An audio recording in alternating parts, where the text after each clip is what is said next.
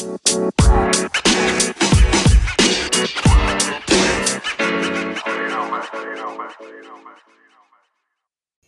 everyone. Welcome back to Teenage Contemplation.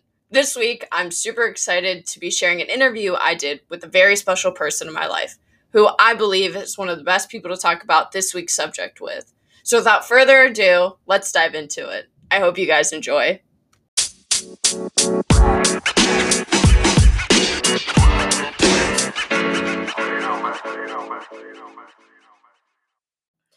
Hi, guys. What's up?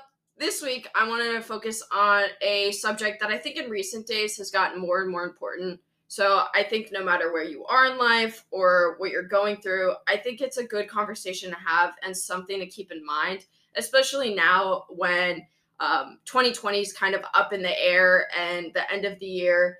Um, your plans might be altered, or you don't know if you're going back to school or what your job holds. So, I think that I brought along the perfect person to talk and who has inspired me. And I think we'll do the same with you guys because I brought along my mother, who whose name is Denise Trummel, if you don't know, and she, as of two years ago, um, was diagnosed with breast cancer. And you know, this week's subject is perspectives and mentalities in not ideal situations. And honestly, breast cancer is not an ideal situation. No one plans to be in it. So I want to get her perspective on it. And it's a really interesting journey that I would love to share. So, hello, mother. Hello, daughter. so, I guess my first question is How did you react to your diagnosis? Like, what was your mentality? Hmm. Probably shock. Um, although, at a really deeper level, if I think back, I probably was in denial because at a deep level, I was, you know, panicking on the inside because, you know, you're scared, right? But um, when when the real final diagnosis, because you go through so much testing, right? Yeah. Once the final came in, yeah, I was just, and it was so weird. I was sitting in the Publix parking lot because I was getting ready to go grocery shopping, and I got a call from my doctor and just sat there and I was kind of numb for a little bit and was like, okay, what now? Right. I, and you know, for I remember you going through all the testing and doing all of that, and there it was interesting because I found, I obviously I was anxious and nervous for you, but I like deep down, if I reflect back, there was a sense of calm through it all. Well, I liked your reaction very much because when I sat you and your brother down to tell you um, you go, but mom, is that all you got? Well, You're, you went to Publix. I thought you were getting well, ice cream or something. no, no, no. I don't mean that. Yeah, when I'm I told you around. about the yeah. When I told you about the cancer, well, you're like, oh, mom, you got this. Don't worry about it. Now, your brother well, was just the opposite. Yeah, he's a different. But but everybody's wired differently, yeah. and you because of the way you said it, you made me think well, yeah, um, I've got the right team assembled. Uh, I've got all the right support uh, people in my life. So um, this has happened for a reason. Uh, there's going to be a lot of learnings from it. So right. I just trusted. And I also felt that, you know, I didn't want to focus on the bad. And I felt like, you know, we were in a journey, we were about to begin a journey that was going to impact all of us. And I mm-hmm. felt like as you would start chemo and do anything, like you would lean heavily on Raf and I. So I didn't want to put pressure on you to, I guess, you know, me be worried about you. But also, if I also reflect and look back, I realized that I also wasn't that, I didn't make a big reaction because I felt you, I've always known you as a strong person and you've always been so persistent um, and you are the one woman in my one of the women, you know, besides Softa that I can look at and go, wow. I actually no, I have a ton of women in my life that I can look at and go, oh my gosh, they're absolutely, you know, badass women that are warriors, and you're in, and you fall under that. So I think that you know, it, the cancer was a journey that we were about to begin and all grow mm-hmm. from in a way. I agree. Um, And what's so strange is I never anticipated all of the silver linings. Yeah. You know, the the little beautiful things that happened along the way. Um, like, you know, your father and I became friends again I know. after so many years of not speaking. We have family dinners. I'm like, did I go to outer space? Am I in like an alternate universe? But yeah, it you know, good things happen from terrible situations. sometimes Yeah. yeah, and uh, you know Yerzofta and i um, she had gone through breast cancer years before so she was there to help Support, with yeah. just uh, you know those conversations in the middle of the night Yeah, and even our neighbors. I I mean, Yeah. our friends, everyone. It you truly see who is there supporting you. yeah you know one of the top executives at my company literally reached out on my cell phone which he never did ever um, and he said he had found out from my boss and he said can we just pray together Right. and that blew me away Yeah. um, just how kind and um, just authentic that was Right. So, I'll, going back to perspective and mentalities. So, how did you? Obviously, you get this big shock. You know, this life growing and not ideal situation, and it gets presented to you. How do you stay positive going on, going Mhm. forward? um, so i've always been a glass half full versus half half empty person so sometimes you run out of things to be grateful for because you're feeling so bad So sometimes there were days that I just kind of broke it down to really simple things like, oh my gosh, thank you. I've got a roof over my head. Right. Thank you. I can pay my bills. And I work for a company that has great health insurance. So, you know, I won't be devastated by the surgery and the chemo. Um, thank you. I've got food in the refrigerator. Thank Mhm. you. I've got neighbors who are like extended family the little who, things. you know, can back us up. Yeah. So all those things, you just um, have to keep those in mind, and the other things become less strong because whatever you focus on expands. Yeah. So if you focus on the negative, each day it grows and gets bigger.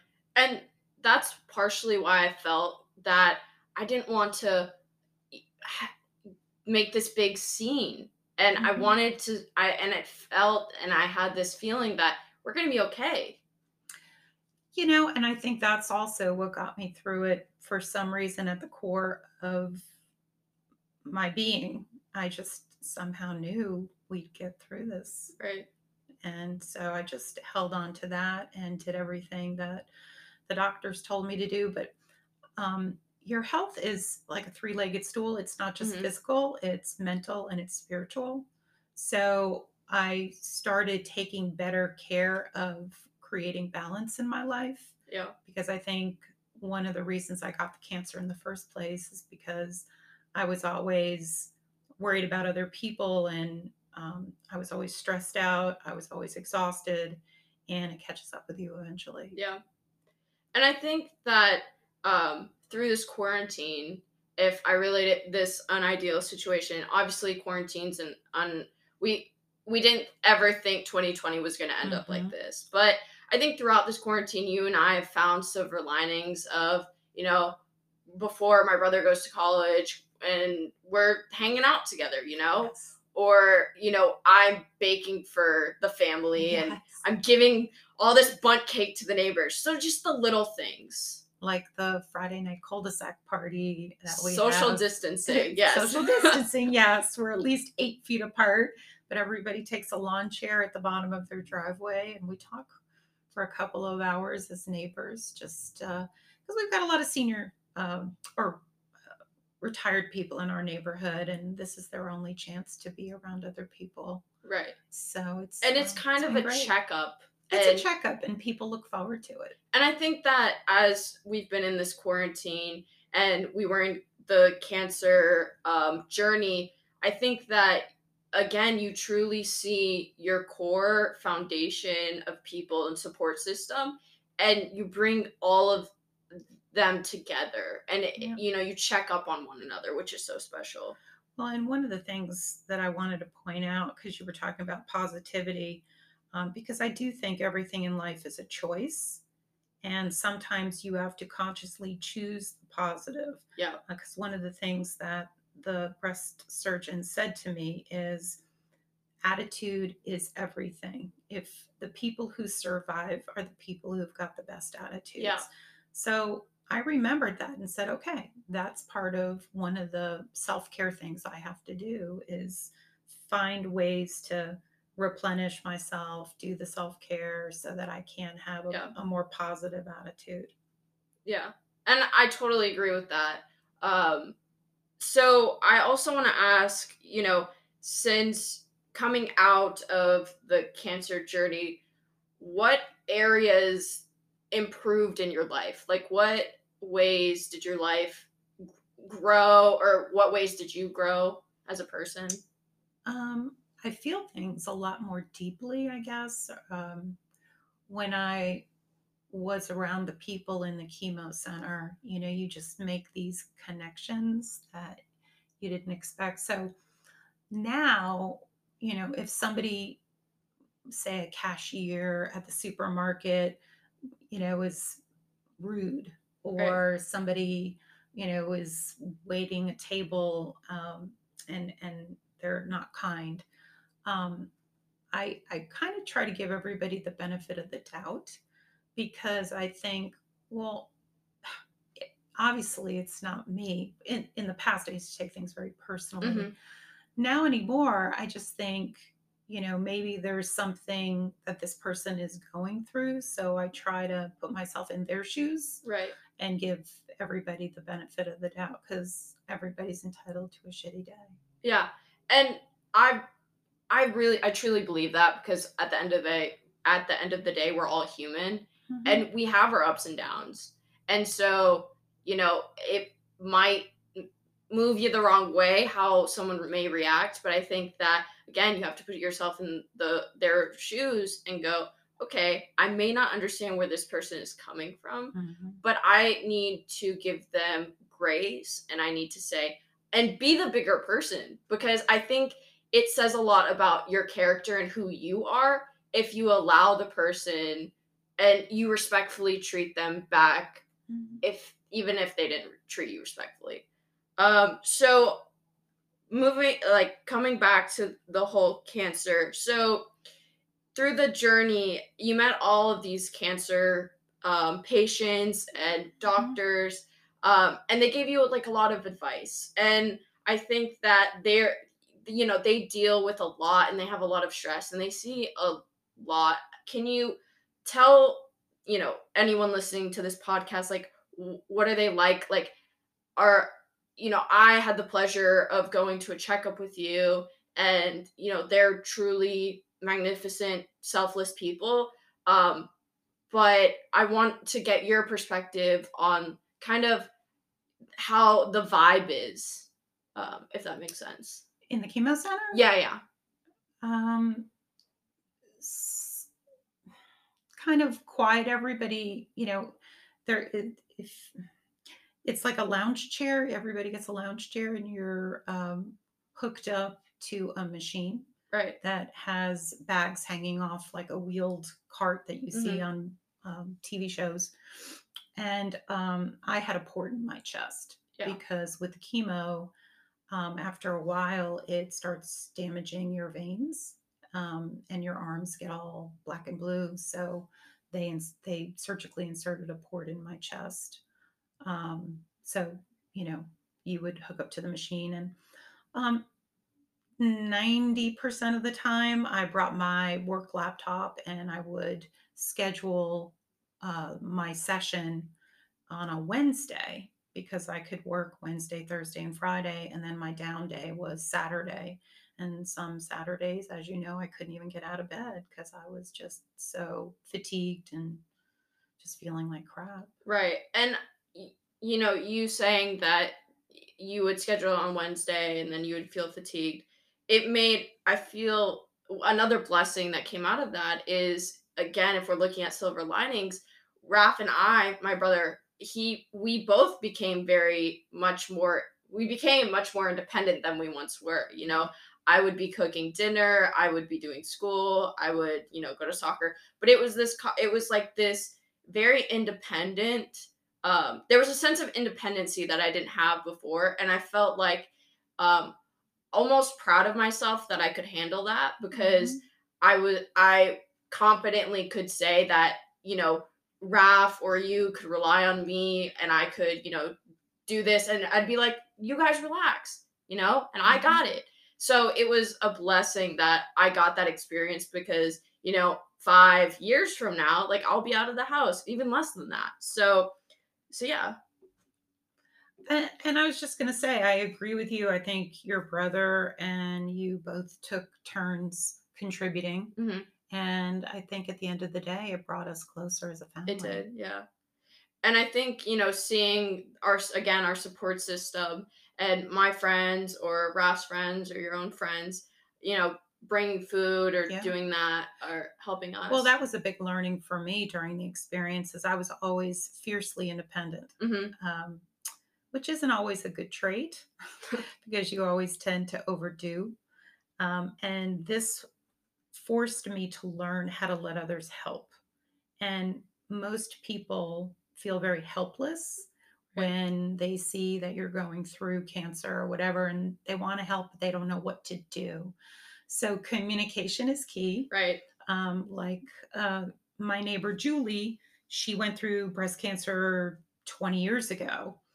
Um, and she went through um, tougher treatment just because back then they didn't have the same treatment that we have now. And she would you know go buy some um, Souper Jenny soup and leave it on my porch with a note, you know, to say thinking yeah. of you. And that things like that meant the world, right? Right. To know people are thinking of you, but they don't want to barge in. right.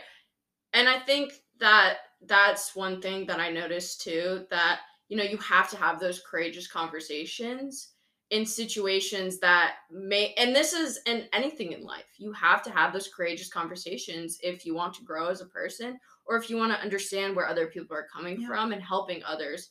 Because i think that truly at the end of the day i think there are a lot of people that you know are too scared or don't know how to approach that touchy subject. So i'm glad you brought that up because that actually was going to be one of my questions. Look at mother mother daughter connection brainwaves um so so yeah i'm glad i'm glad you said that because you know at the end of the day it taught me to you know look around me and see how blessed i am for who is in my life mm-hmm. and even the little things a deep conversation or a, hey how are you you know it means a lot to people who again aren't are going through some tough times mm-hmm. And I would say, you know, if you do know somebody who's going through cancer, um, just be transparent. Um, you know, if ask them how they're feeling, um, ask them, you know, do you want company? Because, you know, there were days I just wanted somebody to watch TV with me. Mm-hmm. I just didn't want to be alone, but I didn't necessarily want to have a conversation. Right. I just wanted somebody's presence with yeah. me, you know. We did a lot of binge watching Downton Abbey. yes, we did. yeah. Good. And then, you know, you go through these um it sounds tragic, but like I thought the world was going to end when I lost my hair. And actually when I went through it, it wasn't that bad. I um, thought you had a really cool head. Just like I was like, yeah. Well, I did have a rockin' wig. Gotta say that, dude. Um, you were rocking that thing. Yeah, I was like, ooh, that to work. And I'll never forget. One day I got um, chili for lunch, so I closed the door of my office and I took my wig off because I was afraid of it getting chili yeah, on it, right? Because right? it was long hair and I didn't want it to, you know, uh, get in the food. Get, get in the food. Yeah. Right? So my boss just quickly like knocked on the door and then just walked in before I could like and I looked up and she looked at me and she was like, "Who?" And I was like waiting for her to say something and she goes, wow, you have a really nice head. Yeah, you too. It's awesome. And I never expected that reaction. And all I could think of was, oh my gosh, I have to get my hair back on. I hope I inherited the good size head. But I don't want to find out, you know. Yeah, I was gonna say you don't want to find. I don't want to find out, but I just, you know, I hope under all that hair. But I guess um, I was so wrapped up in my appearance when I was in your age and Mhm. you know in college, and as after going through this. I just find um, it's almost liberating not having to be so focused on you know, my weight and my how my hair is and you know You know, how big my breasts are. right. And it are they drooping? right right and it's kind of like one of those things where i've noticed i think you're more confident and it makes me it inspires me because i've always seen beauty in this I, you know you don't want to be it it gets boring being vogue and it's Well- that superficial it's you know it there's i feel like there's so much more to beauty than the physical I agree, and um, I think confidence is Right. a real turn on.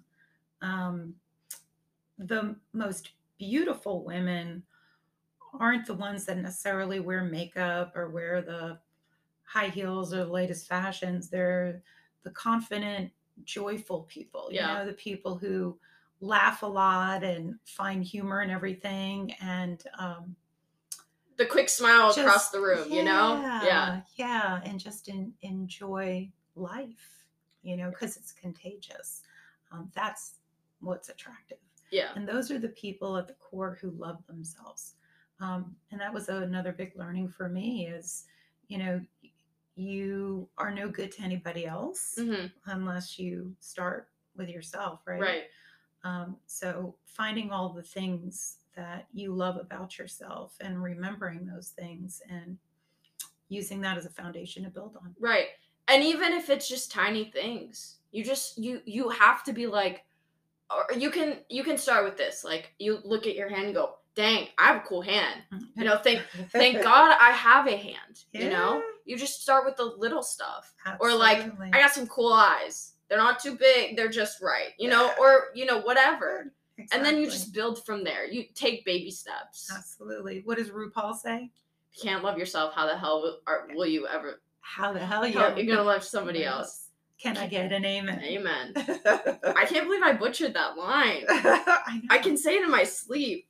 I don't know.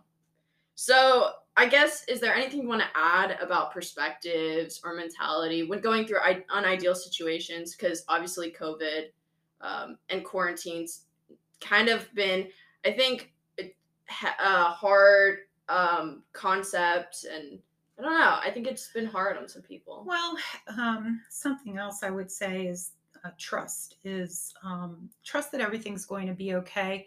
I think it was Albert Einstein who said um, that this is this is a friendly universe, Right.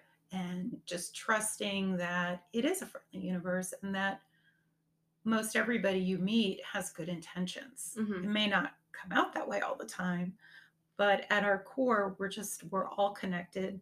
And I think at our core, all we all want is to be loved Yep. and accepted because we're pack animals, right? So we all we want to all belong.